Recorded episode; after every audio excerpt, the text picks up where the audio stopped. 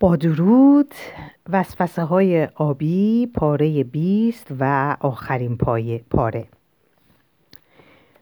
نامه رو باز کردم. آه خط سعید است. سهری جان نمی‌توانم آفتابی شوم. عدهای دانشجو نمی‌دانم کدامشان قصد کشتنم را دارند. نمی‌دانم چرا. به هیچ کس در زمان تدریسم آزاری نرساندم.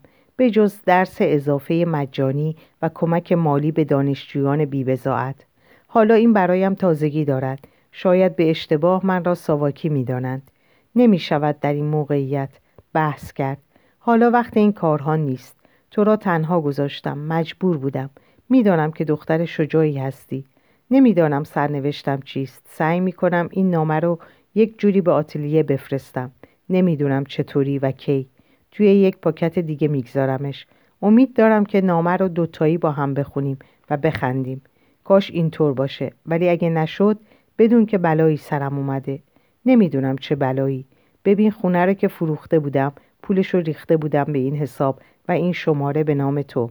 خب کاری کرده بودم وگرنه همه چیز بیخودی از بین می‌رفت. خوب کاری کرده بودم وگرنه همه چیز بیخودی از بین می‌رفت. خیالت راحت باشه. هیچ چیزی از تو به همراه ندارم حتی عکسی با اینکه آرزویش را دارم. نمی‌خوام به درد سر بیفتی. همه چیز را از بین بردم. خیالت راحت باشد و برایم دعا کن. عشق من مواظب خودت باش. بدون تو هیچم ولی باید تنهایت میگذاشتم. نمی‌خواستم بلایی سرت بیاید. تا ابد فدایی تو هستم. منو ببخش که اینقدر دوستت دارم. سعید. وای داشتم پس میافتادم. سعید بیچاره چه بلایی سرش اومده؟ اگه پیداش کرده باشن یعنی چی کارش دارن؟ اون که به کسی بدی نکرده.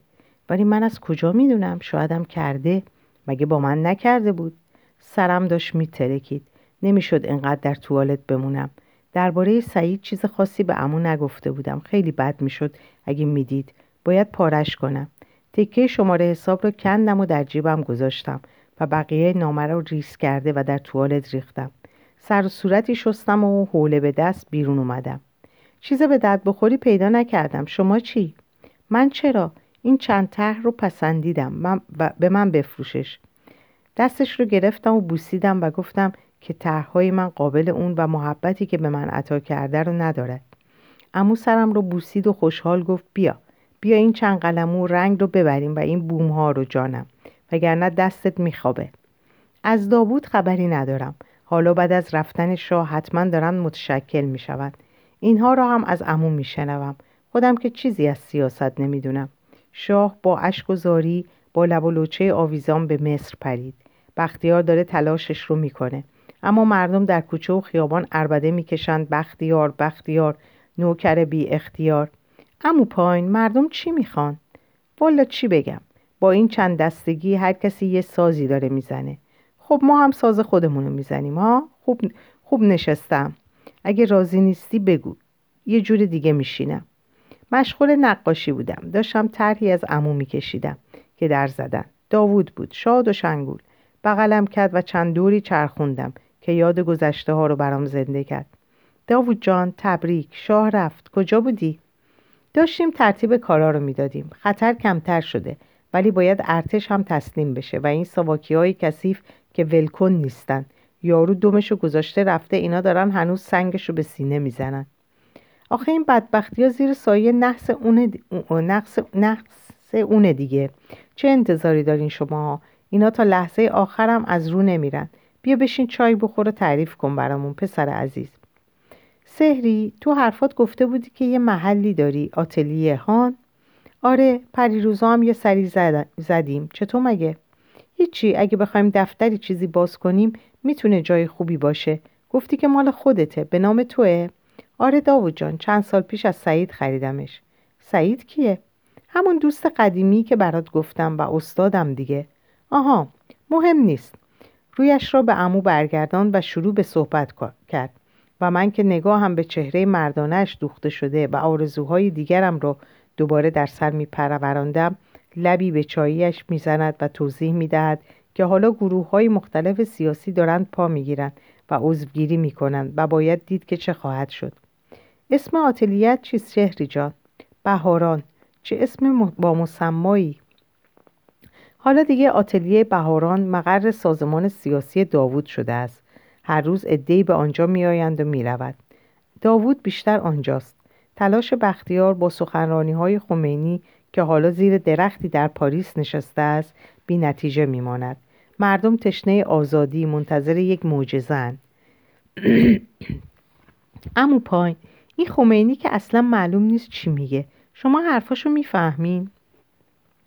خیلی ساده است جانم. اسلام. اون یک ملاست. چه انتظاری دارید شما هم امام برمیگرده. در هواپیما هم زیر درختی می نشیند و آبگوشتش را می‌خورد و در جواب سؤال مصاحبهگری می‌گوید که احساسی ندارد. حالا توی دهن این دولت می‌زند. بختیار باید برود و می‌رود. و حالا بر خر مراد سوار است و کم کم توی دهن هرچی که بر سر راهش قرار می‌گیرد خواهد زد. بهاران شکوفاست. برا بچه ها مشغولند. آزادی های سیاسی مردم را به کتاب فروشی ها می. مردم ناآگاه دارند آگاه می شوند. در هر گوشه و کناری حزبی سربلند می کند. بحث های سیاسی در هر گوشه و هر محفلی مد روز شده است. اما آنانی که از قبل می دانستند و نقشه ها کشیدهاند کمی صبر می کنند. دست نگه می دارند. کمی آزادی می دهند. می‌گذارند که اینها یقه پاره کنند می‌گذارند که دل خودشان را خوش کنند می‌گذارند بهشان حتی کمک کنند به نفعشان هست فعلا یازده روز بعد از آمدن امام انقلاب به ثمر می‌رسد. مردم در کوچه و خیابان جشن گرفتند. زندانی ها آزاد ساواک منحل. ارتش با مردم آشتی کرده و بر سر توفنگ ها و مسلسل ها گل های روز سر بیرون کردند. سرود هاست که ساخته می شود اشعار است که نوشته و تئاتر هاست که اجرا می شود ایران کشور گل و بلبل به فضای باز سیاسی رسیده است. اکنون دموکراسی به کشورمان مهد هنرهای باستانی پا نهاده است. مام وطن پایکوبان است. گروه های سیاسی شور دارند و سر از پا نمی شناسند عکس اجساد خائنین و سرکردگان رژیم قبل یکی بعد از دیگری در محلی نامعلوم بر روی قالی اهدایی یک قالی فروش در روزنامه های مختلف هر روز به چاپ می رسد. با چشمانی نیمه باز و لبخند کجی بر لب تن لرزه می گیرم من. امو جان کارشان درست نیست قانونی نیست. اگر گناهکارند باید محاکمه شوند. کاملا حق داری. معلوم نیست چه کسی حکم اعدام آنها را صادر می کند عاقبت شیرینی را عاقبت شیرین را برای آینده پیش بینی نمی کنم دختر جان. داوود اوان موافق است. این جنایتکاران باید همچین بلایی سرشان بیاید. حقشونه حقشونه. و من یخ کردم. داوود میان فضای باز سیاسی قوطه می‌خورد و من نگران به او چشم دوختم. مسعود را ندیدم اما حالا با دار و دسته وابستگان رژیم جدید است و اعتنایی هم به برادرش ندارد. اسلام پیش میتازد. بانوان حالا محترمتر شدهاند و روز به روز محترمتر می شوند. از روسری کوچکی شروع شده و مطابق معمول از مدرسه ها و معلمان بعد نوبت نوبت به بقیه اداره های دولتی می رسد و بعد که اجازه ورود به افراد بیهجاب برای ورود به سازمان های مختلف را نخواهند داد. و داوود هم دیگر آن شور قبلی را ندارد. معیوس به نظر می رسد با دکترای جامعه شناسیش می تواند در دانشگاهی استخدام شود ولی تردید دارد.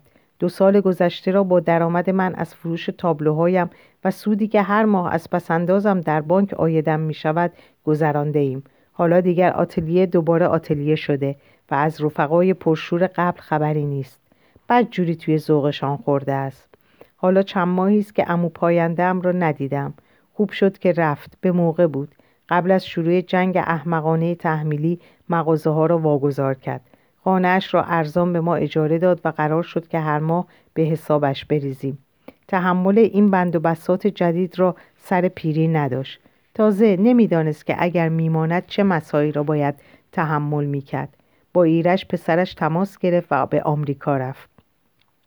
یک هفته قبل از رفتنش شبی دور هم جمع شدیم. خاطراتمان را زیر و رو کردیم. خنده و گریه را در هم آمیختیم و خودمان را خالی کردیم.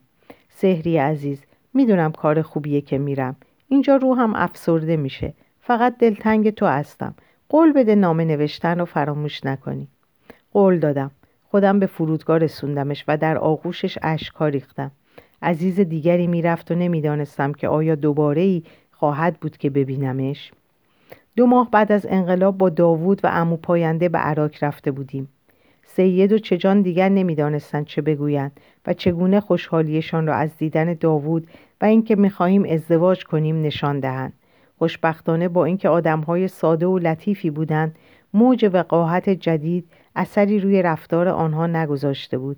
خیلی ساده و خودمانی همانجا در عراق به محضر رفتیم و به عقد هم درآمدیم. آرزوی سالیان درازم برآورده شد. من به اشلیم رسیدم. امو پاینده اصرار داشت که عقد کنیم. داوود آنقدر سرش در بهاران گرم بود که به فکر این مسائل نمیافتاد.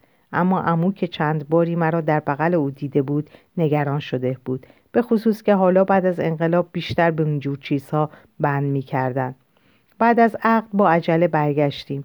به داوود برای ترجمه فیلمی آلمانی که قرار بود آخر هفته در دانشگاه به نمایش بگذارند احتیاج داشتند. برای امو در این چند وقتی که داوود برگشته بود داستانها از بچگیمان و دوستیمان و آرزوهامان گفته بودم و حالا تقریبا با روابطمان آشنا شده بود. تا چند ماه بعد از ازدواجمان داوود را به ندرت می دیدم. شب و روزش را در بهاران می گذرانید. دانشجو هم دورشان جمع شده و هر کدامشان مسئولیتی را به عهده گرفته بودند. برای منی که خارج از گود آنها و کارهایشان را زیر نظر داشتم به نظرم تحت تاثیر شور انقلابی و فانتزی هایی بودند که در طول سالیان سار دور از وطن در ذهنشان ساخته و پرداخته بودند آنها چشمان خود را بر روی واقعیت ها بسته بودند و در خوشخیالیشان با تلاش های بی نتیجه غرق فعالیت بودند. امو پاین هم استدلال مرا قبول داشت اما عقیده داشت که دیر یا زود بیدار خواهند شد. نگران بود که مبادا بیداریشان با یأس و دلمردگی همراه باشد. بارها از من خواسته بود که یار و یاور داوود باشم و نگذارم که بعدها این یأس خللی در مرام والایش پدید آورد. هنوز نشانه ای از سعید به دست نیامده بود این روزها اجساد زیادی در نقاط مختلف کشور پیدا می‌شد و هر روز در روزنامه آگهی برای کشف هویت جسدی دیده می‌شد اما آیا یکی از آنها می توانست سعید باشد؟ اجساد بیهویت را چگونه می توان شناسایی کرد؟ باید می‌رفتی و تک تک آنها را بازدید می کردی و مرده خود را میافتی. تواناییش را نداشتم. نمی توانستم کله های متلاشی و صورت های باد کرده و از بین رفته را ببینم. دیگر طاقت این چیزها را نداشتم. نمی‌شد کاری کرد. از چه کسی می توانستی سراغش را بگیری؟ وقتی که در نامش قید کرده بود که هیچ برگه به همراه ندارد باید از ذهنم دورش می‌کردم و این شاید آرزویش هم بود شاید احساس گناهش از کارهایی که کرده بود وادارش کرده بود شاید می‌خواست من را آزاد بگذارد شاید تصمیم گرفته بود که زندگیش را عوض کند و حالا در جایی خوش و خورم نشسته و دارد به ریش همه میخندد. این آخرین را برای آزاد کردن ذهنم و دور کردنش از زندگیم انتخاب کردم. از شیدا هم خبری نداشتم. انقلاب شده بود. این همه ماجرا به وقوع پیوسته بود. چطور ممکن است که در کوچه خیابانی نبینمشان؟ حالا دیگر ترس و احساس گناهم را به دست فراموشی سپرده بودم. کنجکاو تصمیم گرفتم که سر از کارشان درآورم. حالا سه ماهی از انقلاب میگذشت. دیگر همه روسری کوچکی حتما به سر داشتند ماشین امو را برداشتم. عینکی بر چشم و روسری بر سرم. کمی جلوتر از خانهشان کشیک ایستادم.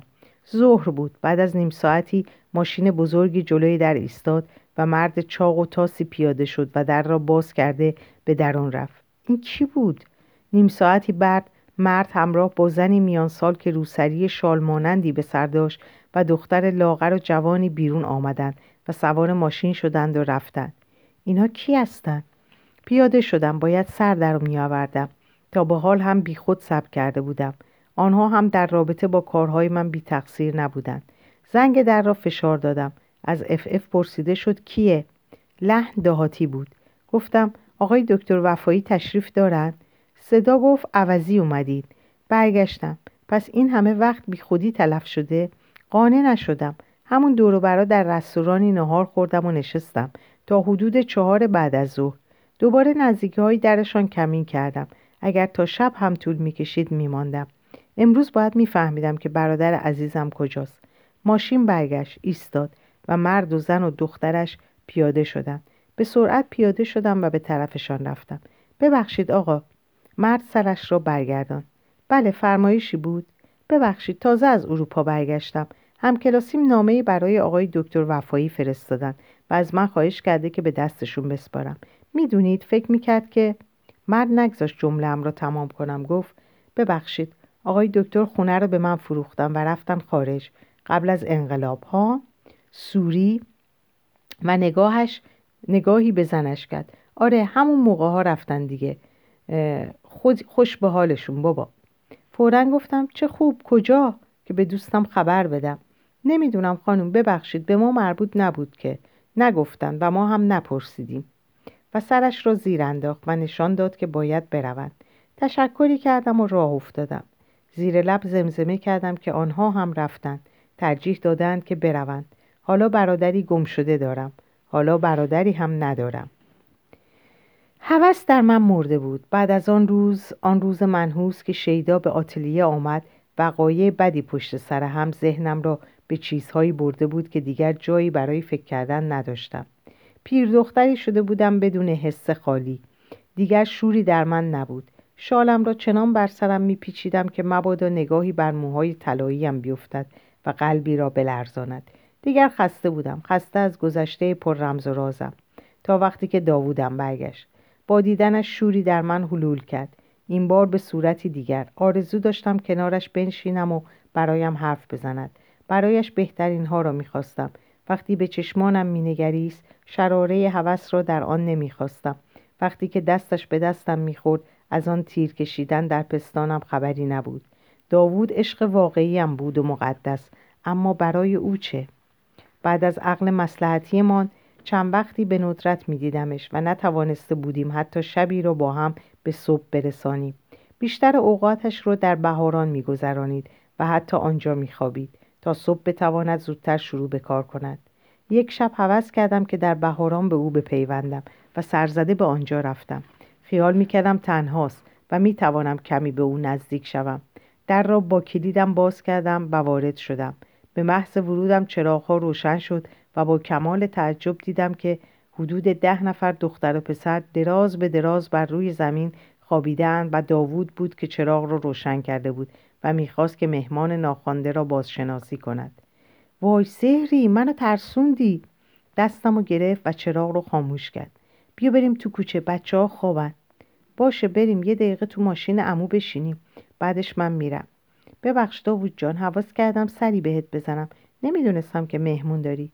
اینا مهمون نیستن که اینا برای بچه های بهارانن دیگه. عجب. و اینجا زندگی می‌کنن؟ آره خیلی هاشون شهرستانی هن. جایی ندارن که برن. مجبوریم دیگه. خب چیکار می‌کنن؟ منظورم اینه که چه کاری انجام میدن؟ بیشتر جلسه داریم و با رفقای دیگه تماس می‌گیریم و نشریه و چاپش. هزار جور کار ریخته سرمون. آها آها.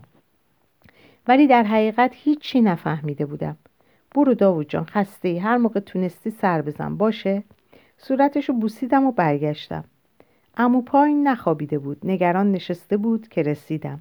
وای امو چرا بیدارین دختر جان تنها شب میری بیرون؟ تو این دوره و زمونه؟ ببخشید حوث داوود رو کرده بودم. اصلا نمیبینمش. فکر کردم شب رو از اونجا میمونم. براتون یادداشتی گذاشته بودم. دیدم جانم ولی منتظرت بودم که برگردی. از کجا می‌دونستید؟ سهری خانم بی خودی که پیر نمیشی که و خندید. اما نخندید. دلم خونه. دلم خونه. اینا دلشون به چی خوش؟ اینا دلشون رو به چی خوش کردن؟ مگه خمینی و دار دستش می‌ذارن که اینا بمونن؟ می‌ذارن که قدرتی به دست بیارن. نگرانم امو دختر جان یار و یاور داوود باش. سب کن خودش همه چیزو می‌فهمه. بعدا هم نذار از دستت بره. همراهیش کن مرد خوبیه. خیالم راحته که اونو داری. و همین راحتی خیال گذاشت تا برود. هنوز از داوود جمله‌ای که نشان بدهد عاشق من است و مرا می‌خواهد نشنیده بودم. هنوز بعد از بازگشتش به جز حرفهای معمولی و نگرانی برای گذشتم و امید برای آیندهم و ابراز دوستی خوبمان کلمه ای و یا حرکتی که شور و شوقش را برای عشقبازی نشان دهد ندیده بودم. مطابق عادتم گاهی حتی مانند بچه‌ای در بغلش می نشستم ولی او فقط به نوازش موهایم اکتفا می کرد. منتظر چیست او؟ آیا از من خوشش نمی آید؟ نکند که او هم مثل مروی باشد دایجانم می گفت که مارگزیده از ریسمان سیاه و سفید می ترسد. حالا نقل من شده آیا کس دیگری را دوست دارد؟ چهارده سال کم نیست برای یک مرد چرا نپرسیدم از بس خودخواهم باید بپرسم وقت خوبی بود امو امشب خانه نبود. دوستی به شام دعوتش کرده بود. داوود در بهاران بود و قرار بود که برای شام برگردد. دوشی گرفتم و بعد از مدتی طولانی در کمدم را باز کردم که لباسی انتخاب کنم. سحری قدیم دیگر وجود نداشت. تمام لباسهایم را در مغازه‌ای برای فروش گذاشته بودم و پولش را به امو پاینده داده بودم که به محتاجان برساند. چند از کت و شلوار و دو بلوز و دامن داشتم. بیرون از خانه که رفته رفته میبایست با هجاب میبودی. میان آنها پیراهن قرمزی توجه هم را جلب کرد. این را نگه داشتم. چروک بود و باید اتو می‌شد. آیا هنوز اندازم است؟ وقتی آماده جلوی آینه ایستادم سحری قدیم را دیدم. با چهره پخته و فکور. هنوز خوشگلی دختر. به خودم امید دادم و به انتظار شوهر نشستم. شوهرم نه سر وقت ولی آمد. سرش پایین و در فکر. تازگی ها شور و شوق قبل از انقلاب را نداشت. چی فکر می‌کردن اونا؟ که برمیگردند و به اون چیزی که آرزو داشتن خواهند رسید؟ سلام داوود. سرش رو بلند کرد و با دیدنم یکی خورد. وای سهری چقدر ماه شدی. مثل اون وقتا. و در آغوشم گرفت. داوود جان خیلی گشنته؟ یا می‌تونم قبلش باد حرف بزنم؟ چیزی شده؟ نه ولی خب بگم یا اول شام. خب می‌تونیم سر هم حرف بزنیم عزیز نه؟ باشه. شام رو دو نفری بر میز چیدیم و داوود جان از من خوشت نمیاد؟ و تنم لرزید. درست جمله بود که سالها پیش به مروی گفته بودم. داوود سرش را از بشقابش بلند کرد و من دقیق و به من دقیق شد. وای چرا من باید همیشه این سوال را بپرسم؟ خجالت کشیدم و سرم را زیر انداختم. چرا اینو پرسیدی؟ کاری رو کردم و یا نکردم؟ فکر می‌کردم دوستم داری. مگه ندارم؟ داوود چرا سوالم و با سوال جواب میدی؟ خیلی روشنه که منظورم چیه. تازه هیچ چیزی هم برام تعریف نکردی. از عشقات از رابطه هات از کارهایی که تو این چهارده سال به غیر از کارهای سیاسیت کردی. هیچی نگفتی. داوود دوباره سرش رو تو بشقابش کرد. خب نپرسیدی منم نگفتم. مدتی ساکت بود و غذا می‌خورد. لابد داشت فکر می‌کرد. پشیمام شده بودم. چرا چنین مسئله ای رو من باید مطرح کنم؟ منی که هنوز نمی‌دونستم که چی پیش می‌خواد بیاد. اگر او بخواهد. با سهری گفتنش از فکر بیرونم کشید. ببین سهری حق داری. نمی‌دونم چه جوری برات بگم. تو برام یک معبودی. تو برام یه چیز مقدسی. به تو هیچ وقت با اون چشم دیگه نگاه نکردم. نمی‌دونم این عشقه این چیه. ولی اصلا به خودم حتی تو فکرم اجازه نمیدم که به کس دیگه ای کردی؟ با کس دیگه ای بودی؟ حالا چرا می‌خوای بدونی؟ تو که همه گذشتم و می‌دونی و سالها منتظرت بودم حقم نیست؟ داوود از سر میز بلند شد و به طرفم آمد جلویم زانو زد و دستم را گرفت سهری با هیچ کس نبودم به عشقی که به تو دارم قسم می‌خورم چه می‌گوید؟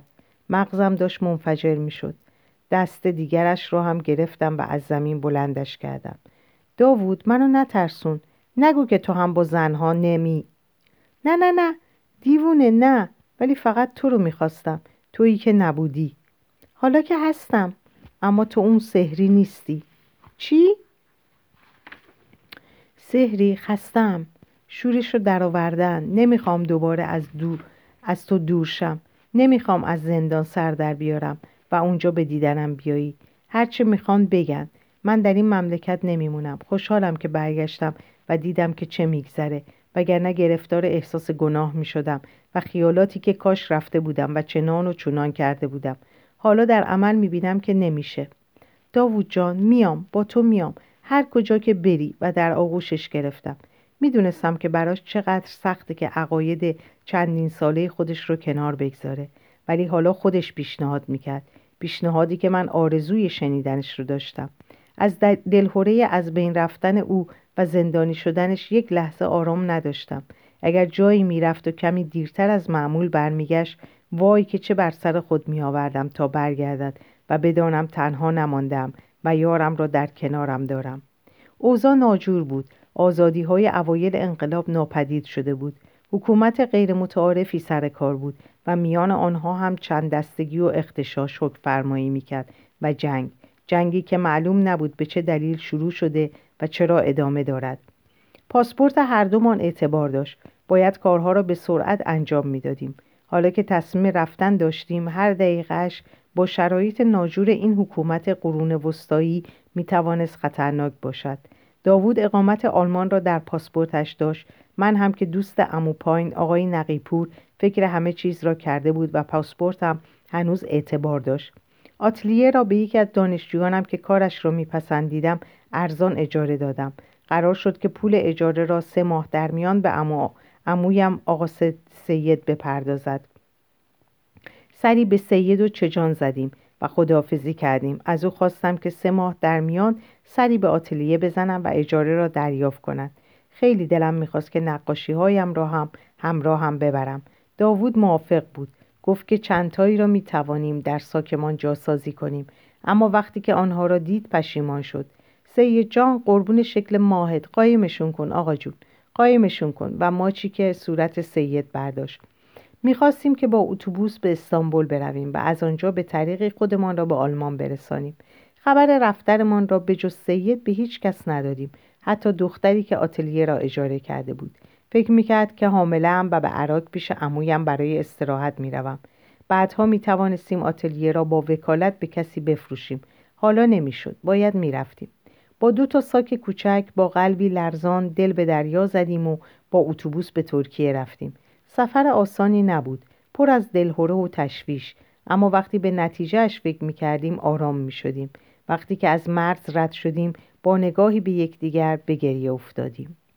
بودن در ترکیه در استانبول ماه اصلی شد که هرگز نداشتم. طعم خوشبختی را حس می کردم داوود همه چیزم بود. اشلی من با اشلی اسکالت فرق می‌کرد و داستان زندگیم هم دیگر برباد رفته نبود. با داوود داشتم رموز عشق و عظمت لذت هماغوشی را در میافتم. تمام ترس ها و ناباوری ها داشتند کم کم از میان می‌رفتند. چه زیبا بود لحظه های با او بودن و او را داشتن. از استانبول با پدر و مادر داوود تماس گرفتیم که به زودی به آلمان میاییم و با امو پایین هم که چاره برای خانهش پیدا کند وای که چقدر همهشان خوشحال شدن. سهری جان هیچ وقت انقدر خوشبخت نبودم. تو نیمه من بودی و حالا کاملم. لبهایش را بوسیدم. در بغلش نشسته بودم. فردا پرواز داشتیم. داوود اقامت آنجا را داشت و به من نیز ویزا داده بودند. خانم نیکویی سهری کل شهر قشنگیه و پر از هنرمنده اونجا رو میپسندی. حالا من هم می‌تونم کمی از حال و هوای قبلیم بیرون بیام و زندگی کنم با تو عزیزم. آنقدر خوشحال بودم که نمی‌توانستم جوابش را بدهم و لبخندهای پی در پیم آن را اثبات می‌کرد.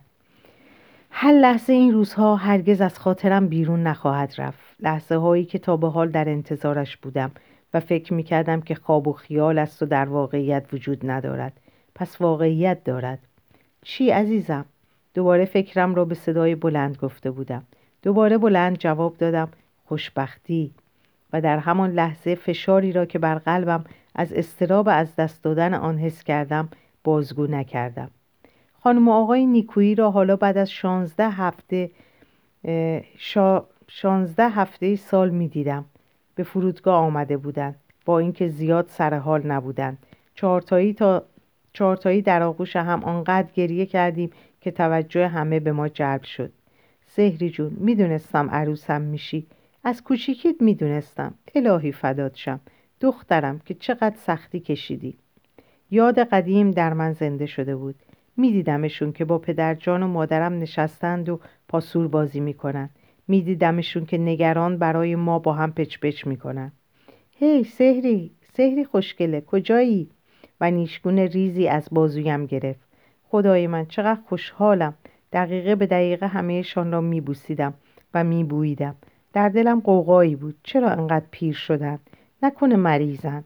باید داوود بهشون برسه. داوود جان از مسعودمون خبر نداری مادر؟ مادر بود دیگه احوال پسر بزرگتر رو می‌پرسید که ما در ایران ایران بلبشو تنها گذاشته بودیمش. چی بگم مادر جون؟ اصلا ندیدمش. رفتی قاطی این جنایتکارای جدید شده. پیغام داده بود که تو برادر من نیستی. مادر جون چی بگم؟ منو ببخش. شمسی خانم چشماشو پاک کرد. نمی‌دونم هر جور که خودش می‌خواد. با ما هم تماسی نگرفته. خیلی عجیبه. یعنی اینقدر وابسته این حزب لعنتیه. چی بگم والا؟ خانه نیکوها نیکویی ها بد نبود. یک آپارتمان چهار اتاقه بود در مرکز شهر کل که می‌تونستی خیلی راحت به جاهای دیدنی شهر بری. یکی از اتاقها رو برای ما آماده کرده بودند داوود وقت بازگشتش به وطن خانش رو خالی کرده بود. خیال می‌کرد که خواهد ماند. شمسی خانوم با خنده برایم در مورد شور دو پسرش تعریف می‌کرد. زرنگی کردیم که حرف این دوتا رو گوش نکردیم سهری جون. نمی‌دونی چه می‌کردن؟ یعنی چی که بر نمیگردین؟ خونتون اونجاست وطنتونه. ما یه گوش و در اون یکی رم دروازه. مگه نه نیکو؟ وای چه خطری از سرمون گذشت مادر. دو تا آدم پیر هی بریم هی بیایم. ول کن بابا وطنو. مگه نه نیکو؟ و خندید. و آقا نیکویی هم حرفاشو تصدیق می‌کرد و در ضمن چشم از من بر نمی داشت قرار بود فعلا اونجا بمونیم تا کارها رو به راه بشه.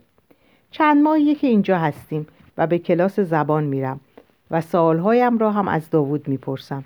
داوود با هم دورهی هایش و اعضای سازمانش در خارج از کشور تماس گرفته و مشغول شده. حال بر علیه یک دیکتاتوری دیگر. مثل اینکه این مملکت سرنوشتی به جز این ندارد. کم کم با محافل هنری و گالری ها و مراکز فرهنگی آشنا شدم. در چندتایی از این گونه مراکز درس طراحی و نقاشی میدم. منتظرم زبانم تکمیل شه تا بتونم در مؤسسه های معتبرتری تدریس کنم. خانه نزدیک پدر و مادر داوود اجاره کردیم اما اونها رو تنها نمی‌گذاریم. اتاق بزرگی رو برای نقاشی کشیدن انتخاب کردم و به کار و پیشم مشغول شدم. شاید بعد از اتمام درس زبانم بتونم در اداره دولتی استخدام شم. خوشبختانه مدارکم را به همراه دارم و فقط باید ترجمه شود. با امو پاینده تلفنی تماس دارم. زیاد سر حال نیست ولی خوشحاله که پیش پسرش ایرجه. سهری جان سر موقع بود. این آخر عمری با این وضعیت چیکار می‌کردم؟ برایش کارتی فرستادم با آدرس جدیدمان و نوشتم که استاد کاش می‌شد دستهایتان را بار دیگر بوسه باران کنم. آن روز در خانه مشغول کشیدن طرحی برای سالن جدید انجمن شهر بودم. از من خواسته بودند که کمی مدرن باشد. داشتم فکر می‌کردم که مدرن خوبه ولی باید با قسمت های دیگر ساختمان هم. صدای زنگ زنگ در از جا پراندم. وای ظهر شده و هنوز هیچ کاری نکردم. به آلمانی پرسیدم کی هستید؟ صدایی به انگلیسی منزل ما را خواست. وقتی که اسمش را گفت برجا خشکم زد. ایرج بود. پسر امو پاینده. آقایی بود حدود پنجاه ساله بلند قد و متین. قلبم داشت وای میستاد. سهر خانم می‌دونم چقدر براتون سخته. بابا جانم به اون دنیا رفتن. تا آخرین لحظه به یاد شما بودن و هدیه‌ای برایتان داشتن. برای کارهای ارث و میراث به تهران میرم. سر راه می‌خواستم ببینمتون و این را هم تقدیمتون کنم. و دستش رو با کادو پیچ کوچکی به طرفم دراز کرد. با دستهای لرزان آن را گرفتم. دفعه پیش که زنگ زدم امو حالشون خوب بود. مات مانده بود و تته پته می کردم. عزیزی را دوباره از دست داده بودم. آنقدر شکه شده بودم که نمی توانستم کاغذ کادو را باز کنم. اشکهایم می باریدن. هر چند زمانی گفته بود نباید. ایرج دستش را بر شانه گذاشت. سهری خانم حالتان بد شد. وای کاش نیومده بودم. نه نه خوب کردید. خوب میشم خوب میشم. بفرمایید تو بفرمایید. به اتاق نشیمن راهنماییش کردم. با تظاهر برای آوردن چای به زور بلند شدم و به دستشویی رفتم و کمی آب به سر و صورتم زدم و خوردم. وقتی برگشتم ایرج داشت به تابلوی نیمه تمامم نگاه می‌کرد. نشستم و کادو رو باز کردم. خدای من کتاب شازده کوچولو بود. با جمله در صفحه اولش. برای سحری عزیزم که با شازده کوچولوش به زندگیم قدم نهاد. امو پایین. آن روز با ایرج و داوود تمام خاطراتم را با امو دوره کردم. برایشان گفتم که تا آخر عمرم فراموشش نخواهم کرد. در دلم با او حرف می زدم و می گفتم که تو از من سحری دیگری ساختی استاد عزیزم. کاش مانده بودی. ظرف دو سالی که خارج شده ایم اوضاع وطن روز به روز وخیمتر شده. از یک طرف جنگ و از طرف دیگر خفقان. مردم را به خارج از کشور کشانده است. دسته دسته ایرانیان به کشورهای مختلف پناهنده میآورند پناه میآورند و تحمل زندگی در ایران را ندارند.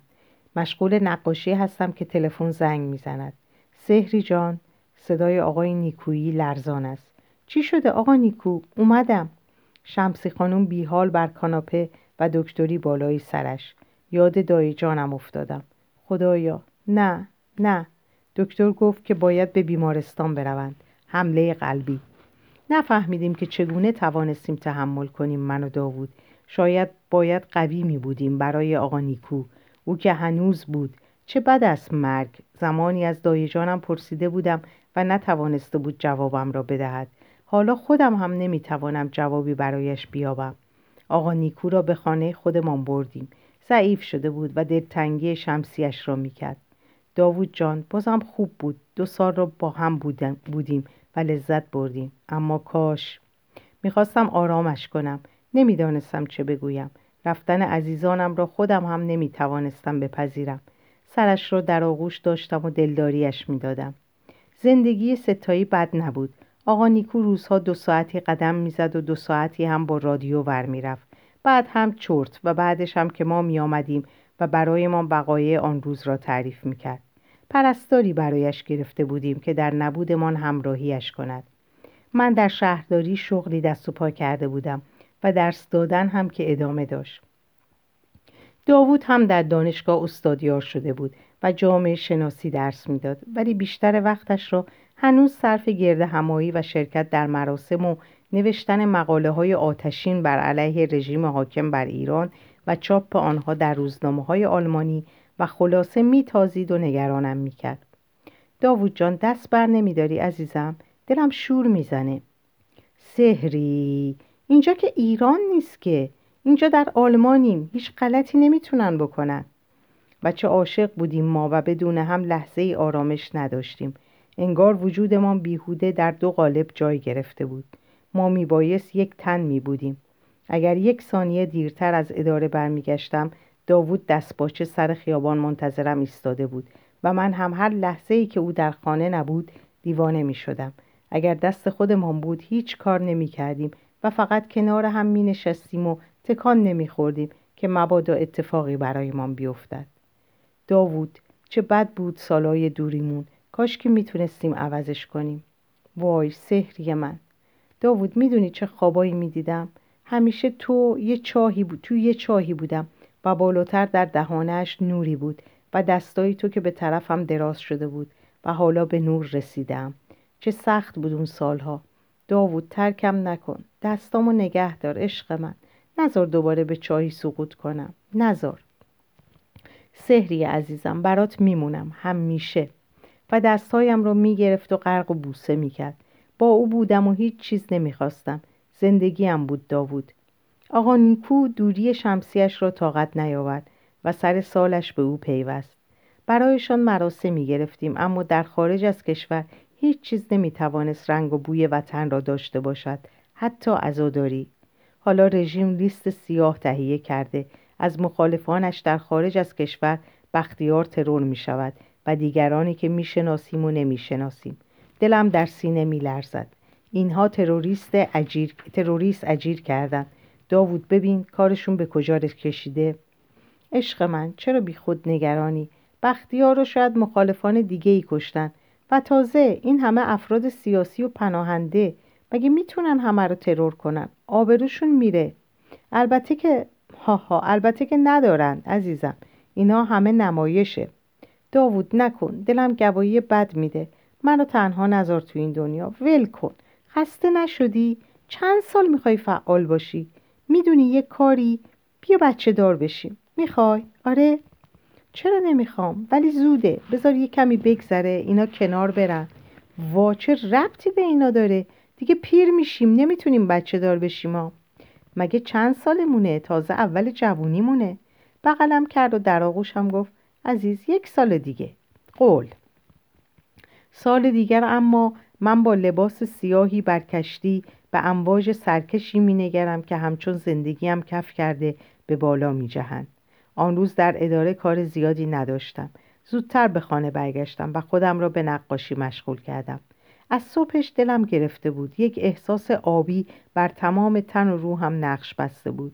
این چیست دیگر؟ این را که از مغزم بیرون رانده بودم. چرا دوباره داره اذیتم می‌کنه؟ وقتی داوود سودزنان دوش می‌گرفت و سایه اندام زیبایش را از شیشه بخار گرفته دیدم. نمی‌دانم چرا دلم لرزید. انگار چیزی درون شکمم ترکید. داوود جان کجا می‌خوای بری؟ اول دانشگاه و برای ناهارم با چند نفر جلسه داریم. کجا؟ توی رستوران. میگن غذاش خوبه. با کیا قرار داری؟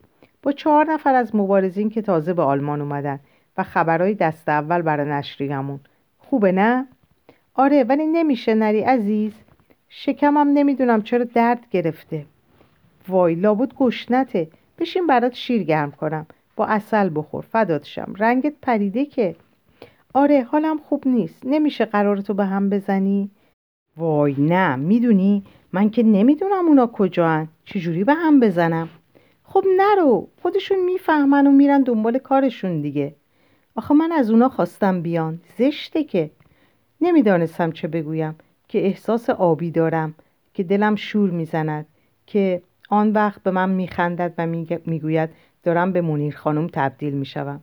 دست برداشتم و در بغلش همه بوی تنش را برای یک روزم ذخیره کردم.